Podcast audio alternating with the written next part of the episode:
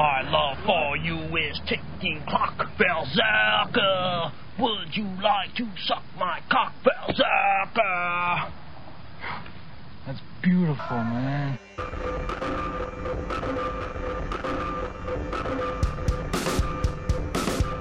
I tremble.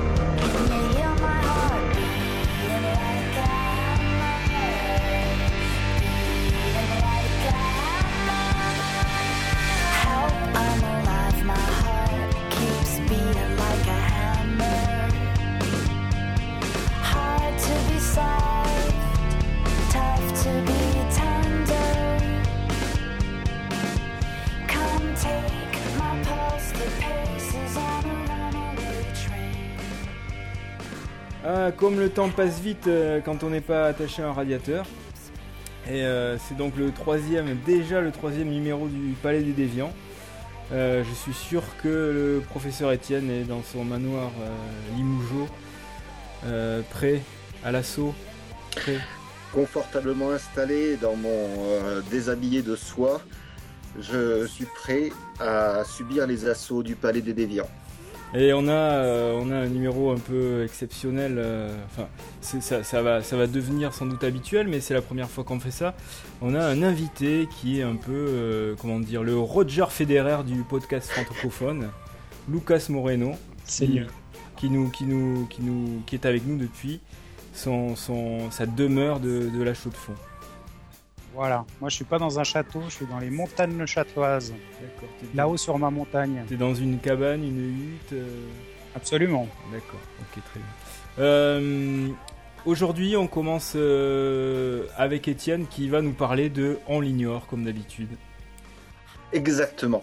Et j'ai décidé de vous parler de bande dessinée pour, euh, pour varier les plaisirs.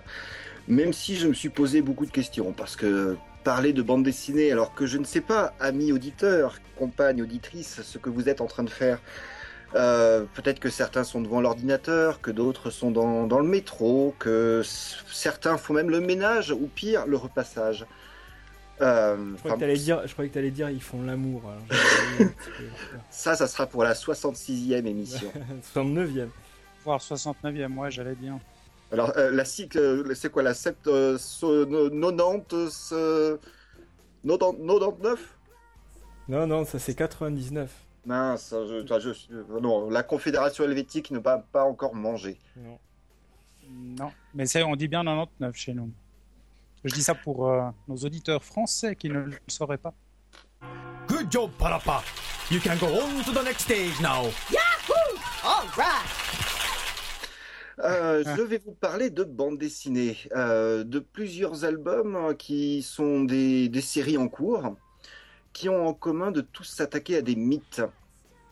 Euh, le premier nous vient des États-Unis, c'est la série Marvel Noir. Le concept est simple, hein, ce sont des mini-séries qui vont s'emparer des personnages fétiches de la, de la boîte américaine, les X-Men, Daredevil, Wolverine, Spider-Man, pour les plonger dans le cadre historique du film noir, allant des années 30 aux années 50.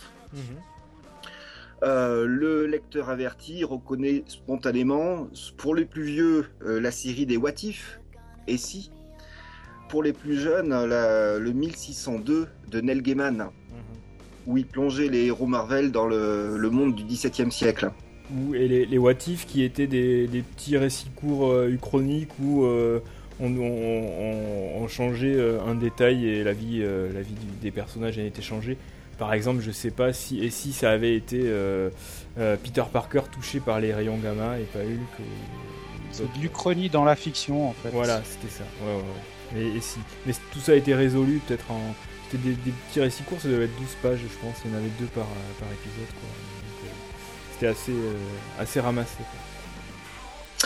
Euh, Spider-Man noir, euh, nous présente un jeune Peter Parker qui vit avec sa tante May, agitatrice socialiste, qui s'oppose avec véhémence au Goblin, le bouffon vert, chef d'un gang new-yorkais.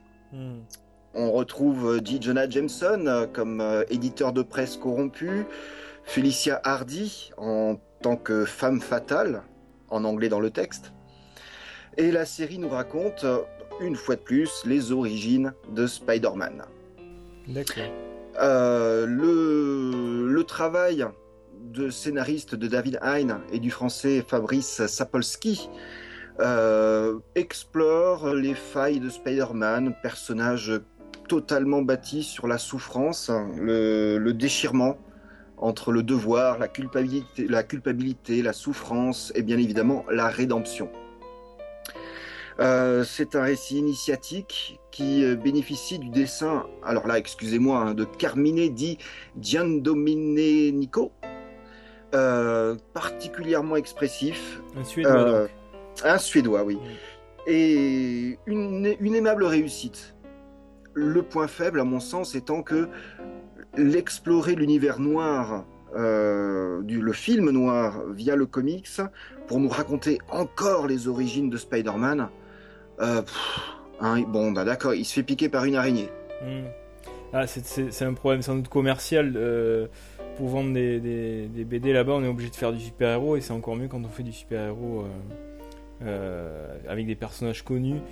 Et même si, alors j'imagine que, que le constat est là, même si on veut faire du, du roman noir, on est obligé de, de s'attaquer à Spider-Man, quoi.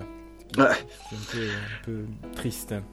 Bon, nettement plus intéressant, le X-Men noir, toujours Ah, édité attends. en France. Excuse-moi, j'ai une question sur, euh, sur Ah. ce volume de Spider-Man.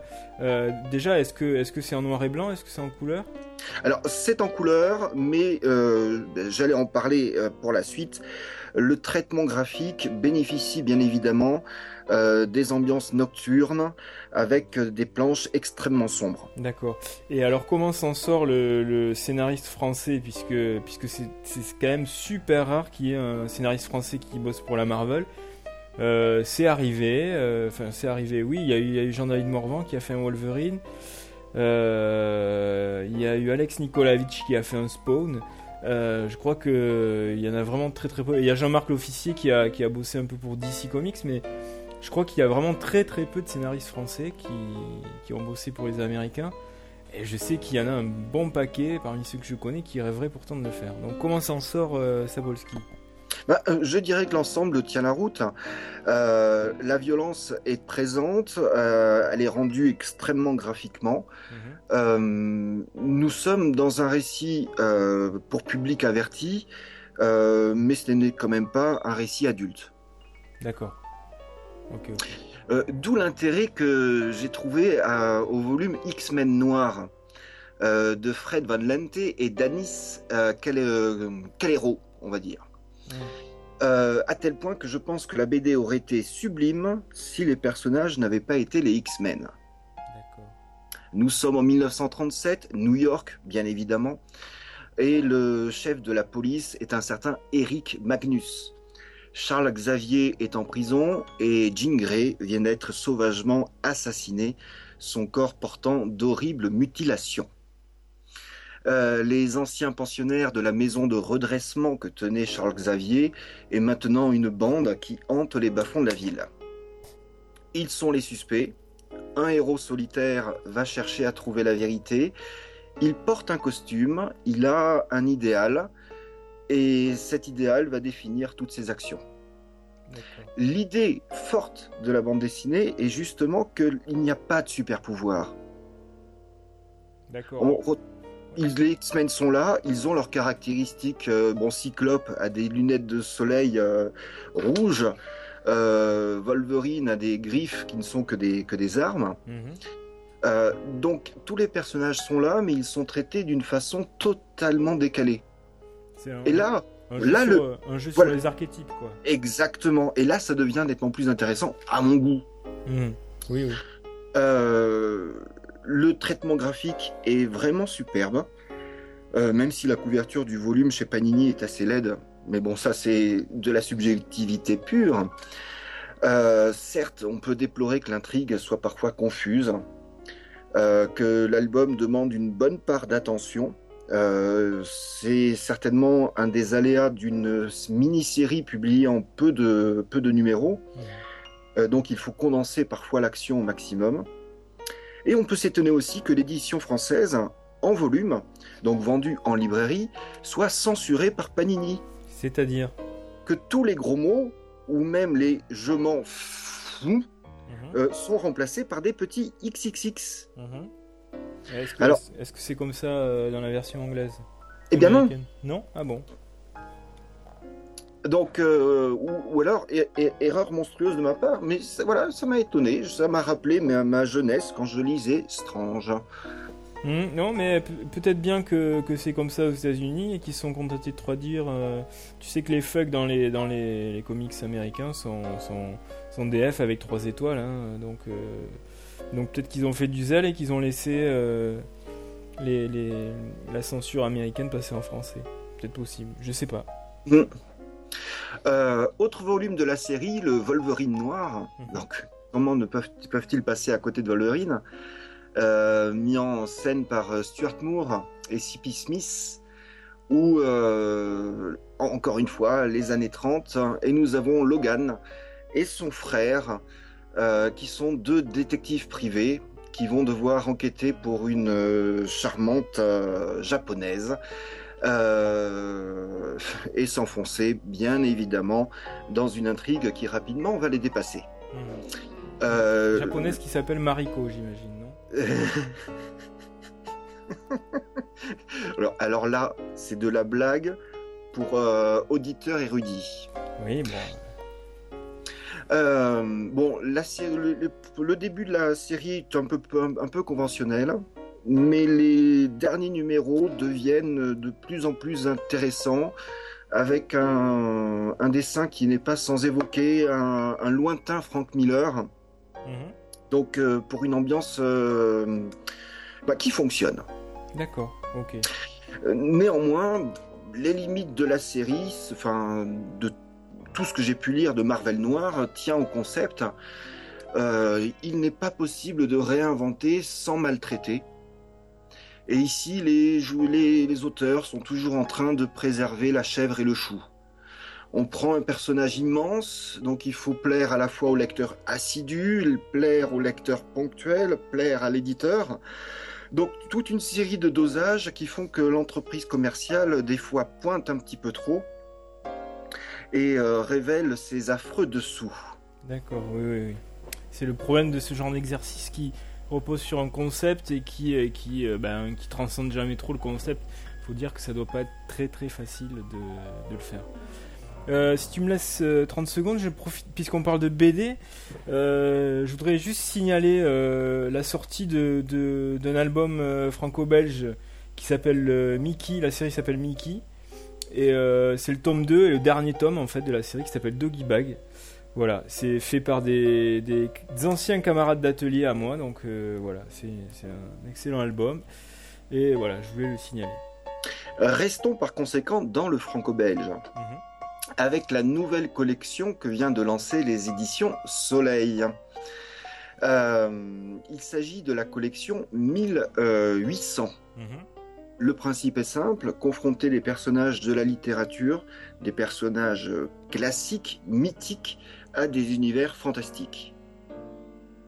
Euh, le premier volume, tout est dans le titre, Sherlock Holmes et les vampires de Londres. Euh, réalisé par Cordurier et Lassie. Euh, Là, si chien fidèle Non. euh, Lachi. Euh, mais tu es en forme hein, ce Ouais, soir. je suis, je suis, je suis à fond. Nous, nous, nous sommes juste après le, euh, la mort de Sherlock Holmes en Suisse. Je suis thématique. euh, dans son affrontement avec le professeur Moriarty. Euh, Rappelez-vous, Conan Doyle ne supportait plus Holmes et avait décidé de tuer le personnage. Et voilà, nous en sommes là. Bien évidemment, Holmes se cache. Son frère le retrouve. Euh, il se demande un petit peu ce qu'il va venir. Euh, Sherlock Holmes se mange avec son frère. Il lui dit Bon, bah tiens, tu vas venir chez ma logeuse parisienne. Les deux hommes la découvrent atrocement mutilée. Elle a été tuée par un vampire. Bon, euh, l'idée est bonne. Euh, mais avec Sherlock Holmes, on s'attaque vraiment à un très gros morceau. Et en faisant un jeu de mots digne de toi, on pourrait se demander si les auteurs ne mordent pas plus qu'ils ne peuvent avaler. Euh, bon, l'album est plein de qualité. Il est en deux parties. J'achèterai la suite sans hésiter. Euh, le travail des deux auteurs est vraiment honorable. Le dessin est réussi. Le, le Holmes est très intéressant. Enfin, le, le rendu du personnage de Holmes est très intéressant. Mais quitte à faire que Holmes s'attaque à des vampires, euh, je, enfin, pourquoi est-ce qu'il accepte aussi vite le surnaturel? D'accord, oui. Oui, oui, c'est vrai. C'est- Hein, Voilà, c'est bouclé en une demi-page. Euh, J'aurais aimé, enfin, euh, voilà, qu'il y ait peut-être plus d'angoisse de sa part, euh, même si euh, la confrontation entre le rationalisme holmésien et les créatures de la nuit est assez savoureux. Mhm. Euh, parce que dans ce monde-là, le- les vampires existent, simplement, il y a un statu quo qui fait que l'on tolère leur présence tant que celle-ci reste discrète. Bon, malheureusement, un vampire un peu euh, dégénéré, si j'ose dire, a décidé de s'en prendre à la famille royale afin de déclencher un conflit entre les hommes et les vampires. Conflit que seul Holmes peut être à même de, euh, ben, de contrer. D'accord. Ça, ça me, ça me fait penser à une autre, une autre BD que j'ai lue euh, il y a un peu plus longtemps, euh, qui est sortie chez Futuropolis euh, dans la collection 32, mais ça, ça a été repris après un album qui s'appelle tout simplement Holmes. Est-ce que, est-ce que tu as vu ça déjà, non? Euh, non, Non. non, non, je, je, suis pas, j'achète pas systématiquement tout ce qui est. euh, Et- Référentiel. C'était de Brunswick et des Saintes Cécile et, et c'est une super série. Alors c'est- elle est pas finie, je pense qu'il y a eu que deux volumes et que le troisième est pas sorti. Enfin en tout cas j'en ai lu que deux. Et, euh, et c'est, euh, c'est- c'était assez magistral, j'avoue que, que ça m'avait beaucoup plu. euh, voilà, sur- On est toujours dans la même idée que dans la série de la BBC Being Human. Hmm, où là aussi toutes les créatures de la nuit existent et se, et se cachent parmi nous. Euh, L'idée est bonne. Euh, les dernières pages sont formidables. Le cliffhanger, qui est une espèce de, de mise en abîme, est totalement réussi et emporte le morceau. hmm. Donc si vous feuilletez le volume, ne regardez pas la fin. Tout ce que je pouvais enfin, espérer, enfin tout ce que je peux espérer, c'est que, euh, voilà, que, que la suite explose véritablement et euh, donne tout son potentiel au, au reste de, des aventures. D'accord. Et à noter, parce que quand même c'est quand même appréciable, qu'il y a une fidélité au canon euh, qui est néanmoins présente. Donc c'est euh, c'est assez savoureux dans l'ensemble. Hmm. La fidélité au canon était une, chose, euh, voilà, je, pense, euh, à respecter euh, à la base si on veut faire quelque chose d'intéressant avec, avec Holmes. Il faut quand même, il faut quand même satisfaire les puristes, j'ai l'impression, avant de pouvoir s'évader vers, vers d'autres horizons avec ce personnage. Alors à venir dans la collection, tout au long de l'année, euh, Mr. Hyde contre Frankenstein, euh, 20 000 siècles sous les mers, Alan Quatermain, et en un volume en septembre que j'attends avec impatience qui s'intitule simplement Les Grands Anciens. Mm.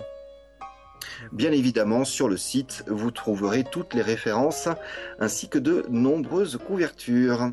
En parlant de grands anciens, euh, peut-être qu'on en parlera une autre fois, euh, ça sera l'occasion d'une autre émission, mais euh, Patrick Marcel a sorti un Nombreuse vie de Cthulhu qui est assez, assez magistral euh, au mouton électrique récemment.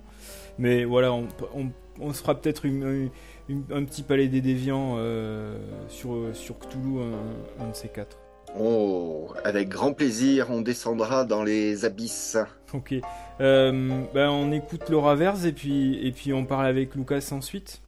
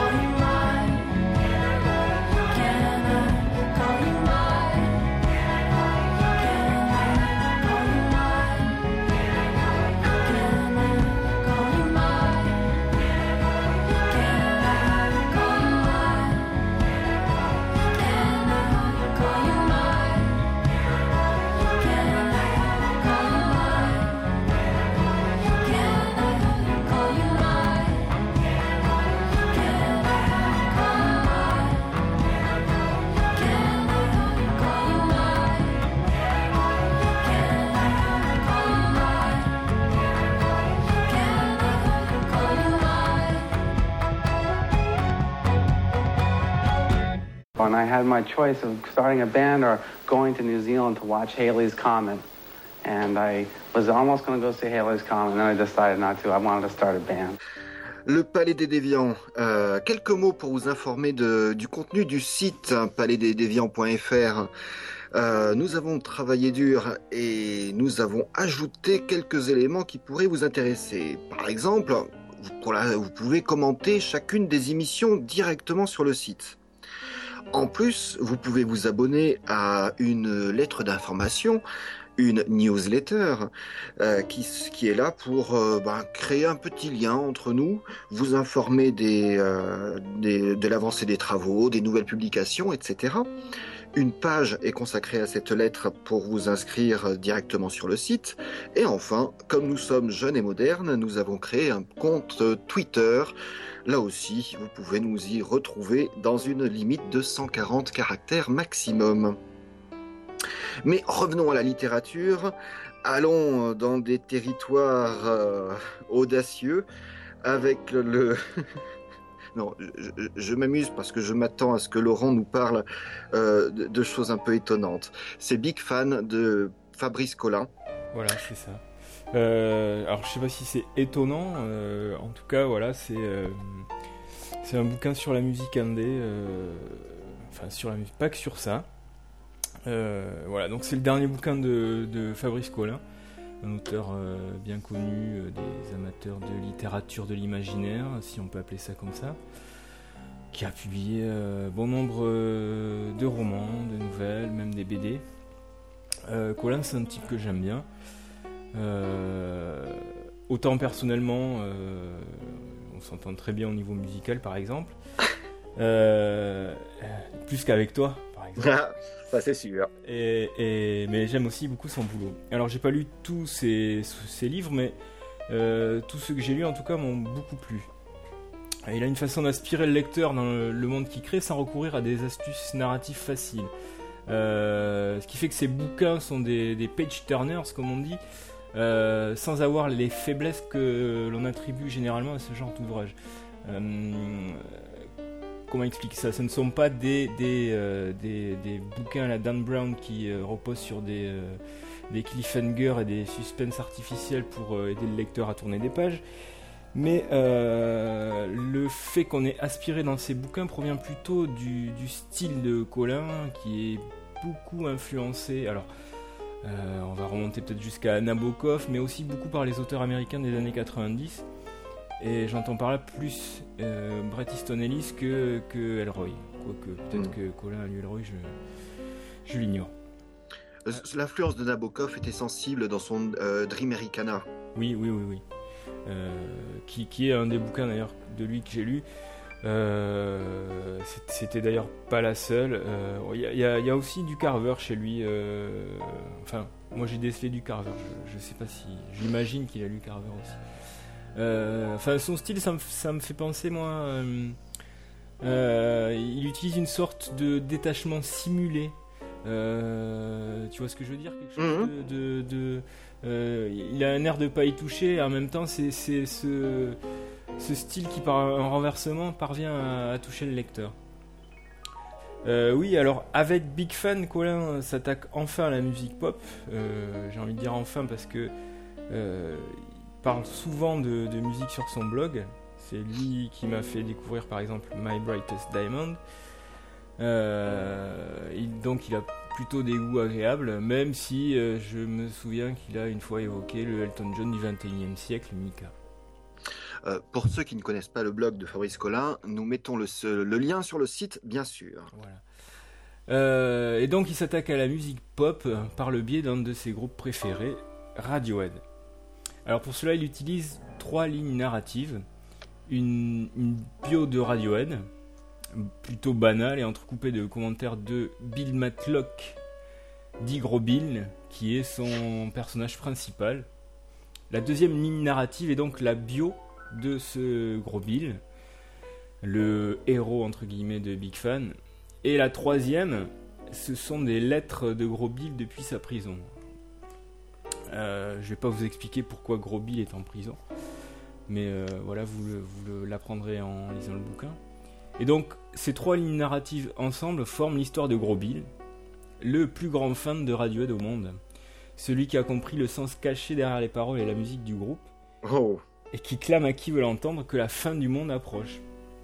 Euh, donc Robil, c'est en quelque sorte un Mark Chapman qui n'ira pas jusqu'à Ah. tuer son idole. Voilà, Mark Chapman, c'était le, le, le type qui a, qui a assassiné euh, John Lennon. Big up à, à J.D. Salinger d'ailleurs. oui, il, il avait un exemplaire de son livre dans la poche. Voilà.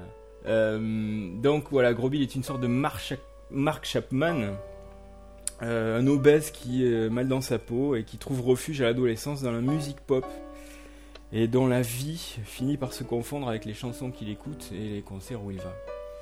Alors moi c'est ce côté-là qui me fait dire que le livre de, Colin est vraiment réussi, dans sa façon dont il part de l'adolescence, de ses excès, et, euh, en utilisant euh, la farce. Euh, Il y a beaucoup d'exagération dans le bouquin.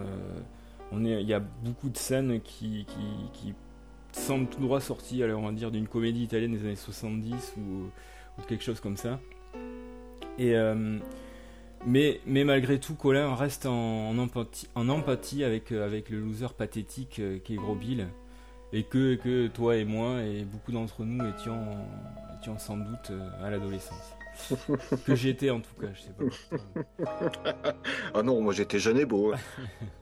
Euh, alors Colin parsème son livre de musique pop et euh, il y a même quelques passages assez fandards où Gros Bill euh, juge les gens qu'il croise en fonction de la musique qu'ils écoutent. Euh, voilà, je vais pas trop raconter, mais c'est vraiment assez marrant. Donc on est vraiment dans l'exagération, mais euh, personnellement je me suis senti quand même assez proche du personnage dans ces scènes-là où justement où, il juge les gens en fonction de leur musique et il fait des choses qu'on n'oserait euh, qu'on n'oserait jamais faire et pourtant dont on caresse parfois l'idée. Et puis il y a aussi des petits plaisirs de référence comme la mention de petits groupes. Alors je vais citer par exemple les Frank and Walters qui, euh, qui moi me, me ravissaient quoi. Euh, une espèce de d'intertextualité de, fans de musique indé. Justement, là c'est la question que je voulais te poser. Ouais. Est-ce qu'il est nécessaire d'avoir cette culture musicale-là pour apprécier le livre? Alors, je pense pas. Je pense que c'est un plus. Euh, je pense que le bouquin, le, le bouquin se tient.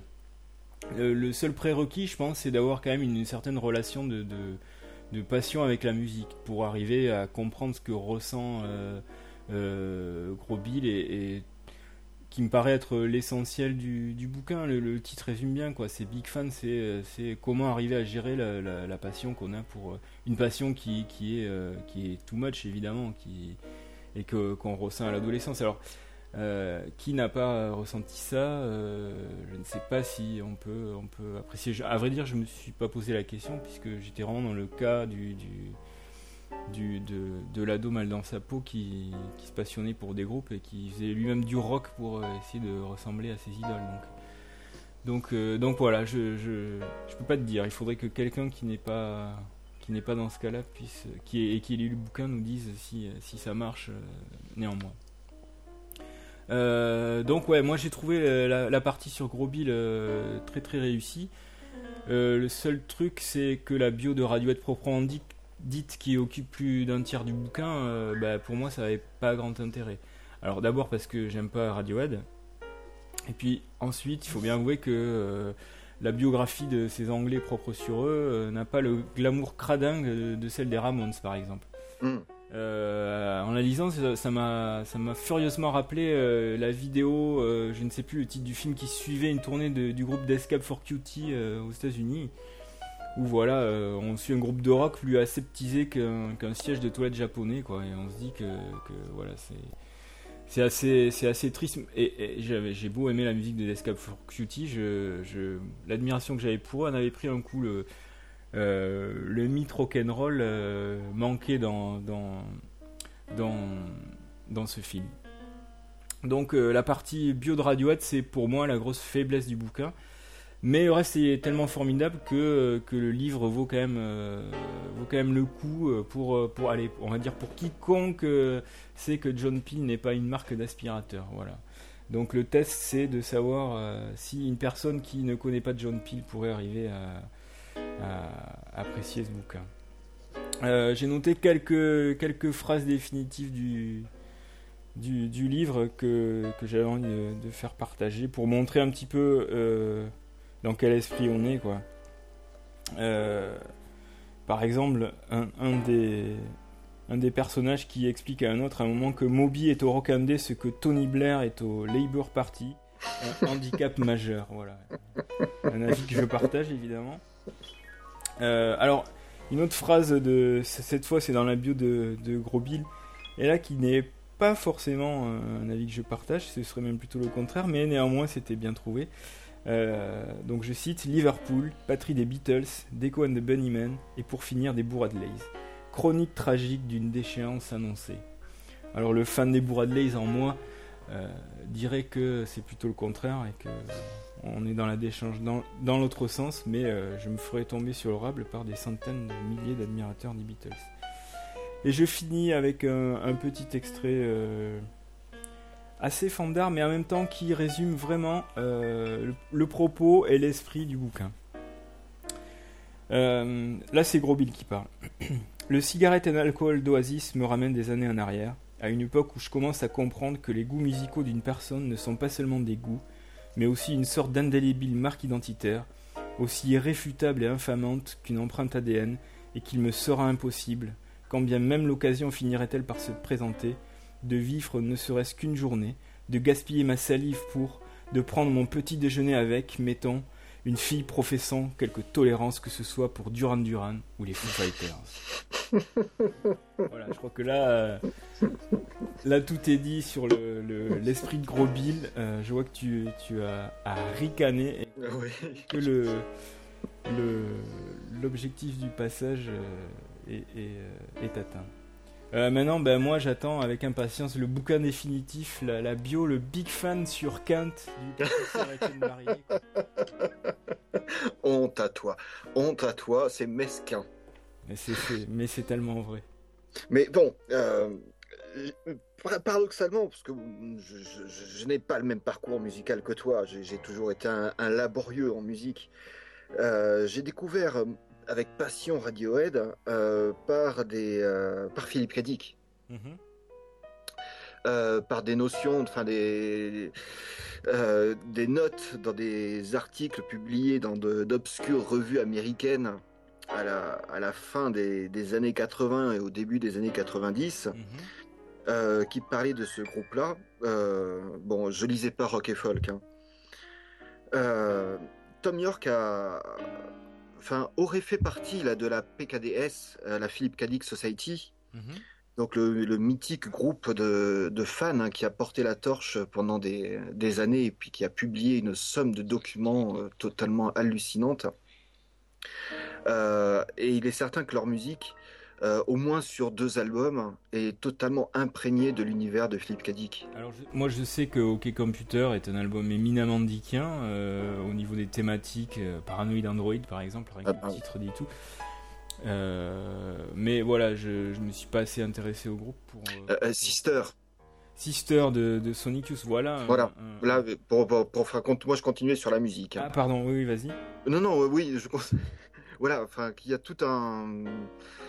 Euh, voilà, un aéropage de, de groupes dickiens. Ça, c'était, il, est, il est bon de parler de Philippe Cadic, on n'en parle pas assez. Oui, alors euh, tu parlais de Sister de, de qui est quand même le, un des précurseurs du, de l'alliance. euh, Enfin, il date quand même de 86 ou 7, 87, je pense, 87. Euh, c'est quand même un des précurseurs dans, dans les dans les notes de la pochette. euh, remercie Philippe Cadic et entre parenthèses, il parle de The All in Daylight, qui est le projet, euh, le projet abandonné, le manuscrit sur lequel il travaillait euh, pendant sa mort. Il remercie euh, Kevin Jeter, il remercie William Gibson.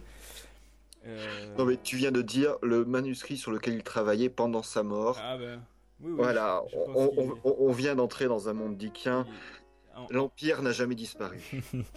Euh, non, voilà, on n'est on pas dans un, un- Je reparle de Sister là, on n'est pas dans un album à proprement parler euh, cyberpunk, mais s'il y a jamais une musique sur cyberpunk, elle est sans doute plus là que, que dans l'album cyberpunk de Billy Idol par exemple. tu vois. Ah, oh, mon Dieu. que nom. Euh, bah, D'ailleurs, je te propose qu'on on termine l'émission tout à l'heure en, en, En écoutant du Billy Idol? en écoutant euh, Schizophrénia de, de l'album Sister, le morceau qui ouvre l'album Sister de Sonic Youth. Ah là, avec un immense plaisir. Une dernière question sur Big Fan. Ouais. Euh, le...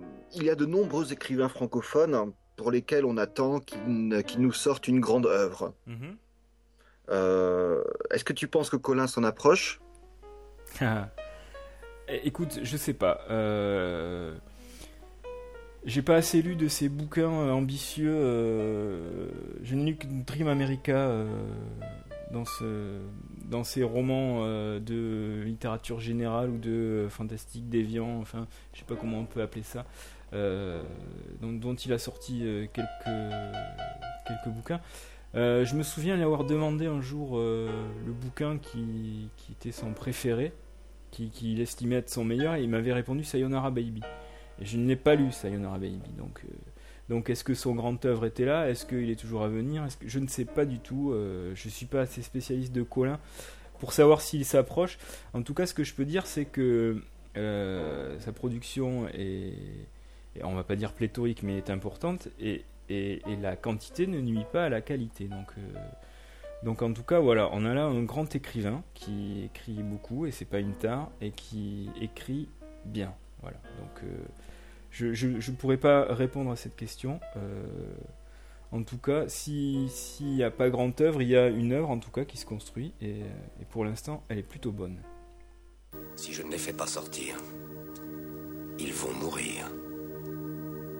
Vous avez tous les jours des gens qui meurent.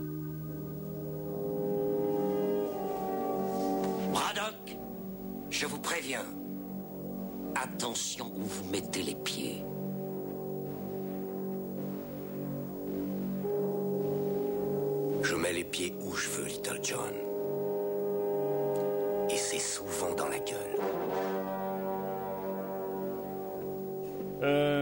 Lucas, on en vient à toi Bah, merci, merci tout d'abord de m'avoir reçu dans votre super podcast dont je suis un gros fan déjà. un, big fan.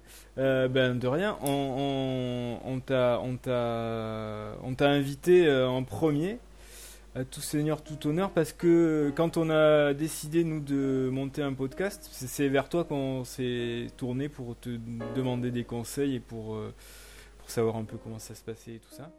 Et pour le financement. Voilà. Et pour que Oui, tu nous surtout. fasses un- nous fasses un chèque. Surtout donc, moi, le euh, de.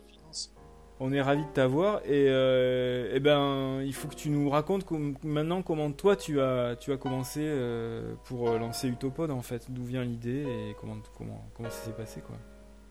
D'accord.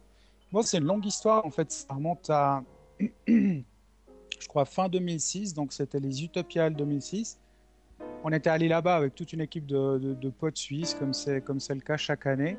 Et cette année-là, j'étais avec un, vieil ami, Marc Tiefnauer, qui est aussi, enfin, qui écrit, qui est passionné de, littérature et qui, notamment, connaissait bien les podcasts. Alors, euh, pendant le festival, euh, je crois que c'était l'année où Cory Doctorow était invité, je ne sais plus, mais enfin, on était vraiment en mode euh, geek, euh, nouvelle technologie, euh, qu'est-ce qui nous vient de l'autre côté euh, de l'Atlantique.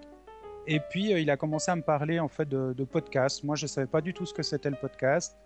Euh, je lui ai demandé de m'expliquer et euh, ben, en fait, j'ai fait l'expérience que font pas mal de personnes à qui je suis amené à expliquer le principe du podcast aujourd'hui, dans la mesure où en fait, c'est pas si facile que ça à, présenter de, manière limpide. Donc en gros, moi, ce que je dis, c'est que c'est une émission de radio ou de télé, c'est-à-dire un fichier audio ou vidéo disponible sur Internet via un canal Hmm. euh, auquel, on se, on- auquel on se connecte et qui nous permet de recevoir les émissions, euh, ou plutôt les épisodes de la dite émission, euh, de manière régulière, sans avoir à chaque fois à, à aller sur le site, à aller sur Internet, en le recevant directement dans un logiciel exprès pour ça. Quoi. Bref, Marc m'avait expliqué ça, et puis au retour euh, des, des Utopiales, j'ai commencé à découvrir le podcast, et je me suis rendu compte qu'en français, il n'y avait pas grand-chose. Donc j'ai commencé à écouter euh, euh, des podcasts en anglais, euh, surtout des Américains, mais des Anglais aussi. Et puis là, j'ai découvert une richesse euh, euh, de, oui, de, thématiques euh, encore plus grande que ce qu'on trouve à la radio, parce que là, il y a la possibilité pour quelqu'un qui a pas beaucoup de moyens et qui est passionné d'un sujet donné, euh, de, de se faire sa petite émission audio ou vidéo à la maison avec les moyens du bord, et puis à diffuser ça aux, aux quatre coins du monde, à faire, à partager sa passion. Et donc, euh, moi, je suis allé directement vers tout ce qui était, euh, euh, oui, littérature de l'imaginaire, lecture de science-fiction, de textes de fantastique, ce genre de choses. Et puis, ben, tout de suite, je, je suis devenu accro parce qu'à la base, j'aime beaucoup la radio. Et je me souviens quand j'étais petit, euh, moi, je rêvais. euh, ben, vous parliez de, de X-Men tout à l'heure. Euh, voilà, moi, le, ma première BD, euh, ma première grosse BD, c'était les, c'était les X-Men, série BD. Puis je disais, mais ce serait génial qu'il y ait une émission de radio ou de télé que sur les X-Men. Ben Mhm. voilà, aujourd'hui, ce genre de, de délire geek est possible grâce au podcast. Euh, et alors comment tu as comment tu fonctionnes en fait? Tu, tu parce que tu, tu tu fais écouter des textes c'est-à-dire tu tu choisis les textes que des acteurs lisent et euh, alors comment ça se passe? Comment tu choisis les acteurs? Comment tu choisis les textes? Et, voilà peut-être le principe du, du topod en fait c'est quoi? D'accord. Alors, le principe d'Utopod, c'est une fois par mois. Euh, Utopod, donc l'émission présente à ses auditeurs une lecture de texte qui peut être un texte inédit ou une réédition et qui est un texte en général, je dirais à 98%, écrit par un francophone, parce que je veux encourager la production francophone, et qui relève dans une certaine mesure euh, de, de, de ce qu'on appelle communément les littératures d'imaginaire, mais enfin c'est très large. Fantastique, euh, science-fiction, euh, fantasy, merveilleux, polar, gore, horreur. Enfin moi j'ai une vision assez large de, de ce que j'ai envie de, de diffuser sur Utopod. Et donc, ça se passe assez simplement. En fait, de mon côté, je lis des revues, des anthologies, euh, des magazines. Et au gré de mes lectures, euh, lorsque je flash sur un texte, euh, je prends contact avec son auteur. Mhm. Et euh, ben, il y a deux cas de figure. Soit l'auteur en question a encore les droits d'exploitation du texte, et donc ben, c'est à lui de me dire s'il est d'accord ou pas. Ouais. Et si c'est pas lui qui a les droits d'exploitation, ben, je dois m'adresser dans un deuxième temps à l'éditeur qui lui doit dire oui, ok, euh, on est on est partant pour cette collaboration éditoriale. Dans tous les cas, euh, je me retrouve avec un oui, euh, enfin le plus souvent, disons. Mhm. et euh, à partir de là, je, je, je mets sur ce texte un de mes comédiens, parce que j'ai un réseau de comédiens, vu que Utopod existe depuis début 2007. Au début, c'était un peu difficile, mais maintenant, j'ai un bon réseau de comédiens, d'ingénieurs du son. Et donc, j'envoie tel texte à tel comédien. Je me dis, voilà, il me faut une voix plutôt féminine, plutôt masculine. Euh, J'essaye de choisir en fonction du texte.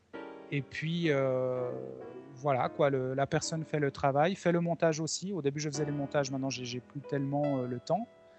Et je reçois à la maison, voilà, un fichier avec une lecture peaufinée, montée, avec un son soigné du texte en question. Et ensuite, moi, je m'occupe de faire une petite introduction où je présente l'auteur, euh, l'édition d'origine, ce genre de choses. Je Mhm. présente aussi le comédien. Et puis, je consacre la troisième partie de l'émission, ce que j'appelle l'épilogue, à euh, parler de certaines choses, faire euh, un petit peu de pub pour les projets qui m'intéressent sur Internet, euh, parler de choses et d'autres, mais je reste assez court parce que pour moi, l'essentiel de l'épisode, de l'émission, ça doit être la lecture à proprement parler. D'accord. Donc on est vraiment dans le dans la dans la littérature euh, lue quoi. Voilà. Quels, quels auteurs t'as publié en fait? Ouh là là, il y en a beaucoup. euh, tu vois, à raison d'une fois par mois. euh, Oui, depuis fait 2007, vraiment- oui, ça fait beaucoup. Ça en fait beaucoup. Donc, bon, dans, dans, dans les noms les plus connus, disons, de la science-fiction, du fantastique, il y a eu Jean-Pierre Andrevon, Xavier Montméjean, Johan Elliott, Hugo Bellagamba, Pierre Bordage, Claude Eken, Sylvie Lenné, Catherine Dufour, Elisabeth von Harburg. Euh, J'aime bien publier aussi des Suisses et des, euh, et des, euh, et des Québécois. Je publie Mhm. même des Français quand ils sont gentils. Et euh, en fait, euh, j'ai publié quelques noms d'auteurs euh, suisses relativement peu connus, ou alors carrément pas connus du tout, parce que j'aime bien aussi euh, qu'Utopod puisse avoir cet aspect de découvreur de, de talent. Mhm. Euh, dans les Québécois, il y a eu euh, Isabelle Piette, il y a eu euh, Jean Petitgrou, il y a eu euh, Joël Champetier, Elisabeth von Harburg, donc je l'ai dit, elle est, c'est une Française qui s'est installée au Québec début des années 70. Le, le seul, Et, euh, le seul truc, c'est qu'il faut pas qu'il y ait d'acteurs québécois en fait. qui- C'est c'est tout. Bon, ça c'est euh, c'est toi qui le dis. Moi, j'ai- moi, j'adore l'accent, j'adore l'accent québécois. J'adore tous les accents, mais c'est vrai que dans dans Utopod, j'essaie dans la mesure du possible, dans les lectures, je dis bien, euh, d'obtenir un, comment dire un pas par dégoût de tel ou tel autre accent, mais tout simplement parce que je me suis rendu compte que lorsqu'il y a un accent un, peu trop fort, un peu trop chantant, un peu trop prononcé, qu'il soit suisse, français, euh, euh, québécois, quoi que ce soit, on a tendance à se déconcentrer un peu, puis à faire plus attention à ces, à ces joliesses du, du langage, du phrasé, euh, plutôt qu'au contenu. Donc j'essaye de viser une, une neutralité de ce point de vue-là. D'accord. Euh, euh, voilà. Ok. Donc il y a vraiment des auteurs euh, oui. quasi euh, exclusivement francophones. D'accord. Mais de temps en temps, je me permets un petit, un petit anglo-saxon. D'accord. Donc des textes déjà traduits. euh, c'est pas toi qui traduis ou qui fait traduire. Euh, ça dépend. De temps en temps, euh, tu parlais de Patrick Marcel dans la, dans la première partie de l'émission. Une Mhm. fois, c'est Patrick Marcel qui m'a traduit un texte. Il y a eu Lionel Davoust. Moi-même, j'en ai traduit un. C'était euh, un texte de Brian Stableford. Mais bon, euh, c'est assez rare, hein, les textes anglo-saxons. D'accord. Tu, tu, tu parlais des Suisses. euh, Il faut savoir que, que que dans l'imaginaire, il y a quand même une espèce de mafia suisse dans la, littérature, il faut savoir. Ces mecs sont armés, dangereux, ils ont des lunettes de soleil. Et, tu fais partie, je crois, d'un atelier d'écriture euh, avec des Suisses. Oui, exactement. Alors en fait, euh, maintenant j'ai tendance à dire groupe d'écriture. Je disais souvent atelier d'écriture et puis je me suis rendu compte que ça, ça suscitait parfois une réaction, enfin un haussement de sourcils, euh, dans la mesure où les gens disaient Hmm, je crois, enfin je crois pas tellement à l'atelier en écriture. Il y a, parfois comme une tendance à, penser que hum, que l'écriture est euh, une des seules formes d'art. euh, qui, ne s'apprend pas, qui, euh, qui, doit venir de manière naturelle. Enfin, il y a une vision un petit peu romantique par rapport à ça.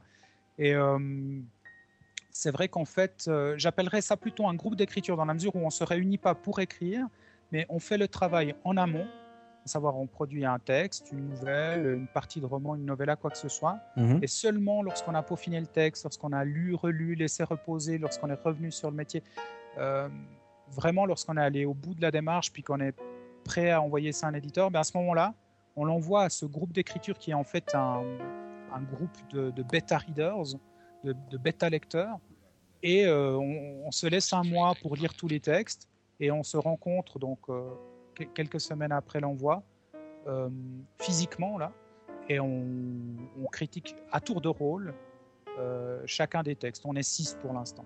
D'accord.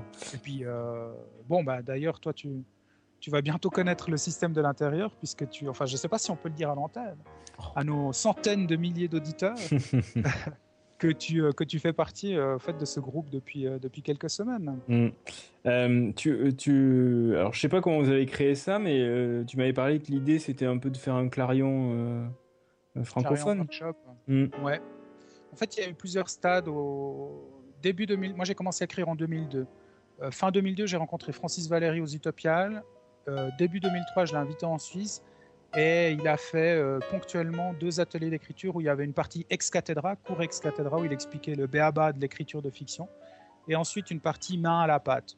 Ça a débouché sur plusieurs petits ateliers d'écriture euh, ponctuels. Ensuite, euh, j'ai lancé une, comment ça s'appelle, une liste de diffusion consacrée à l'écriture, Harry, les auteurs romans de l'imaginaire. Ensuite, on a fait un marathon d'écriture. On est parti dans un projet assez fou où chaque mois, il fallait produire une certaine quantité de, de travail. Et, et je dirais qu'il y a eu plusieurs choses qui ont abouti maintenant à ce groupe dont tu parlais tout à l'heure, qu'on appelle le CREP, Club Roman d'écriture permanente. Et par rapport au Clarion Workshop, comme tu disais, euh, effectivement, c'est un fil rouge de toutes ces démarches dont je parlais depuis début 2003, dans la mesure où euh, c'est un atelier euh, que j'a- que j'apprécie beaucoup. Mhm. Malheureusement, j'ai jamais pu y participer parce que moi j'écris en français. Donc, euh, Oui, il faut, faut dire ce que c'est en fait. C'est euh, c'est tous les ans, euh, tous les étés, je crois, des, des, des gens choisis en fait sur la qualité de leur texte qui, euh, qui paient assez cher et qui se réunissent dans une université pour euh, pendant trois semaines euh, travailler avec des, des auteurs de SF ou de fantasy. Voilà, par- en gros, parmi les plus ça, grands, quoi. Effectivement, donc c'est sur dossier, c'est un peu plus que trois semaines. En fait, c'est le double, c'est six semaines. D'accord, ouais. C'est très très intensif. Euh, chaque semaine, euh, l'écrivain doit écrire euh, un récit plus ou moins abouti. Mhm. Donc l'atelier donne lieu à six critiques pour chaque personne. Et puis en gros, ben, une fois qu'on soumet le texte, on se retrouve devant un, un parterre de, je sais pas, il doit y avoir quelque chose comme 20 ou 25 participants qui, à tour de rôle, montrent en main deux minutes chacun, décortiquent le texte et vont vraiment à l'essentiel. Alors l'avantage de cet atelier, c'est que un, on écrit beaucoup pendant, on, on écrit beaucoup, on apprend à écrire sous pression comme un vrai professionnel.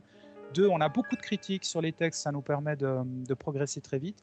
Et puis trois, il y a un corpus de, de- enfin un corpus, il y a un ensemble de, professeurs qui sont plutôt des accompagnants, qui sont en fait des auteurs euh, très très connus euh, du, du milieu anglo-saxon, des professionnels, quoi. Mhm. Les plus grands noms euh, de l'écriture, euh, les plus grands noms de la science-fiction, du fantastique, euh, etc.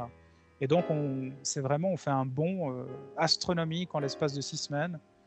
Mais c'est une démarche que j'aime bien, qui est expliquée aussi par Kate Wilhelm, qui est une des premières personnes. Elle faisait partie, je, dirais, du, noyau dur, hein, des, personnes qui, ont lancé Clarion à l'époque, avec son mari dont le nom m'échappe maintenant.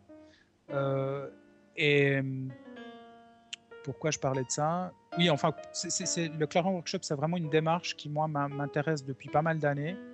Et donc, je me suis euh, basé euh, un petit peu sur les critères euh, et sur les exigences du Clarion Workshop, donc de l'atelier Clarion, pour, pour mettre en place tous ces projets dont, je parlais tout à l'heure ici en Suisse romande.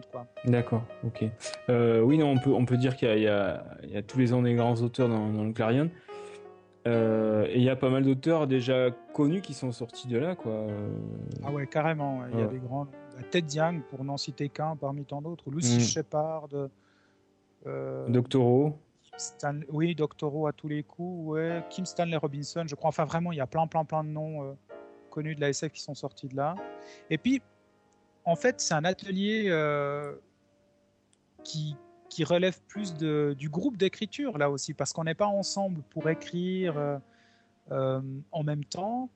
Euh, on- est surtout là pour, pour se faire lire par des... Enfin, il s'avère qu'on écrit tous en même temps, mais le, le- le principal, c'est de se faire lire et de se faire critiquer par cet ensemble de personnes qui participent à l'atelier. Mm. Et c'est pour ça que moi, je fais vraiment une grosse nuance entre cours d'écriture, atelier d'écriture et groupe d'écriture. Et quand, une personne, par exemple, me dit qu'elle croit peu euh, à la démarche euh, de l'atelier d'écriture, je dis oui, pour- pourquoi pas, c'est possible. Il y a des gens qui qui sont pas faits pour ça, qui apprécient pas tellement euh, ce genre de démarche. Mais je, m'empresse quand même de préciser la différence, c'est-à-dire on n'est pas là pour recevoir des cours. On est là pour d'abord mettre les mains à la pâte, écrire, et en fait se- se faire critiquer dans un deuxième temps. Et en définitive, je crois que beaucoup d'auteurs, même ceux qui ne se, qui ne se définissent pas comme des, enfin qui, qui ne, qui n'ont pas forcément euh, un goût prononcé pour les ateliers d'écriture, c'est des auteurs qui ont, à un moment donné, euh, pu donner leur texte à, à- à des potes écrivains ou à des éditeurs pour avoir un feedback. Mm. Je crois que euh, cette logique, en fait, voilà, du feedback, c'est quelque chose de- d'essentiel dans, dans l'apprentissage euh, en tant Oui. qu'écrivain. Ça, ça, ça, ça existe en France de, ma- de manière très informelle, mais il y a des, il y a, il y a pas mal de, il y a des, on va pas appeler ça des écoles, mais il y a des, des, des groupes d'auteurs qui sont très amis et qui se font lire les uns les autres, euh, voilà, et qui préfèrent envoyer un tel parce que ils pensent qu'un tel va pouvoir mieux lui lire et mieux l'aider sur euh, tel texte en particulier que euh, envoyer à tel autre un autre texte dans un genre un peu différent. Et Tout à fait. voilà. en fait, sans- en quelque sorte, on est tous des, euh, des fans d'ateliers d'écriture sans le savoir. Voilà, c'est ça. Euh, Non, mais évidemment, le boulot est, est quelque chose de, de- de très très solitaire. Donc, euh, donc évidemment, on a besoin de temps en temps de et de et de partager, de de retour, de- d'enthousiasme ou de ou au contraire de, de se prendre des coups de pied au cul. Mais euh, c'est aussi pour ça que tous les auteurs sont ravis de se revoir, ravis de pouvoir parler de, de ça. euh, avec leurs amis auteurs, même si, euh, même si le plus souvent, euh, ils préfèrent parler d'autres choses. Et... Voilà, mais, mais euh, oui, voilà. C'est quand même super, super répandu et, et, et voilà. Mais même ceux qui te disent ne, être contre les ateliers d'écriture pratiquent peut-être ce genre de, on peut pas appeler ça de la cooptation, je ne sais pas, de- d'entraide quoi. Voilà, c'est de l'en- de l'entraide. Tout à fait. Mm. Tout à fait. Je, je pense que à un moment donné, on peut pas tricher. Il faut forcément. euh, Stephen King parle dans, dans, dans son livre sur l'art de l'écriture qui s'appelle On Writing en anglais. Je sais pas comment ils l'ont traduit. En... Écriture. Ah, il s'appelle Écriture. Mm. D'accord. Et ben, dans ce livre-là, il dit, il parle de porte fermée et porte ouverte. Il dit, moi, j'ai toujours euh, une période de porte fermée quand je suis complètement plongé dans mon livre. euh, J'écris plusieurs heures par jour pendant je sais pas combien de mois. Mais à un moment donné, lorsque j'ai fini le premier jet ou que j'ai relu ce premier jet, il faut que j'ouvre la porte, que je m'ouvre au monde extérieur. Alors, euh, bon, je sais pas si lui, je pense pas qu'il ait un groupe d'écriture, mais il a sa femme comme bêta reader, euh, son éditeur et puis d'autres personnes. Et il dit, ben voilà, à un moment donné, en fait, vous êtes tellement euh, dans un corps à corps avec votre texte qu'il est très difficile d'avoir de la distance par rapport à ce que vous avez écrit. Donc, un regard extérieur peut être intéressant. Évidemment, quand on est devenu professionnel et puis qu'on travaille contre la montre, sous pression, euh, on n'a peut-être pas le temps de faire ça. Et puis notre bêta reader euh, de prédilection, ça devient carrément l'éditeur, quoi. Et de toute façon, euh, il faut un, comment dire, quelques années de, de ce, de ce processus de va-et-vient pour qu'on puisse prendre de la distance par rapport à ce qu'on écrit et puis évoluer en tant, en tant qu'auteur. comme, euh, comme l'auditeur perspicace aura pu le deviner, tu, tu es aussi auteur, donc, et tu as publié quelques nouvelles ici ou là. Quels, quels sont tes projets là? Tu travailles sur quoi? Alors, euh, j'ai. hum, Bon, les nouvelles que j'ai publiées, il en n'y en a pas eu beaucoup, il y en a eu cinq, euh, dans diverses euh, revues. Là, cette année, il y a une nouvelle de Art Science, Post-Singularité, qui va sortir dans une anthologie euh, chez Rivière Blanche en mai. Mhm.